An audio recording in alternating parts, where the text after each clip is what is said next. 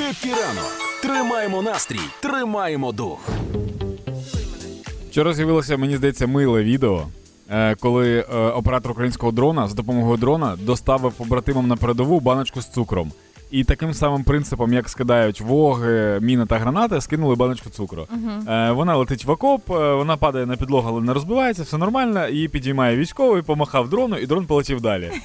І це, типу, таке, знаєш, дуже мила двіжуха. Мені здається, що після перемоги в нас все ж таки буде якась служба доставки, яка буде робити це все з дронами. Бо залишиться багато дронів? Залишиться багато дронів. У нас будуть супер, скажи мені, спеціалісти, які керують дронами. Да, супероператори дронів. Мені здається, що в світі нема такої кількості людей, які є крутими операторами дронів, як зараз. По-перше, всі весілля, які будуть після перемоги. Ой, ці красиві загальні картинки. Це буде такий екшен. Я собі просто не уявляю. Якщо до цього, коли мені показували, там, як весілля знімали, такий вау, це прикольно з дроном. А тут буде просто фантастика. Да, то зараз це буде, можна буде навіть каблучки скидати, навіть церемонія буде інакше, тому що люди настільки вправно вміють управлятися ними. Але цікаво інше, коли ти заходиш на новинні сайти і є новина якась, то знизу пропонують схожі новини. І що ж схоже на це?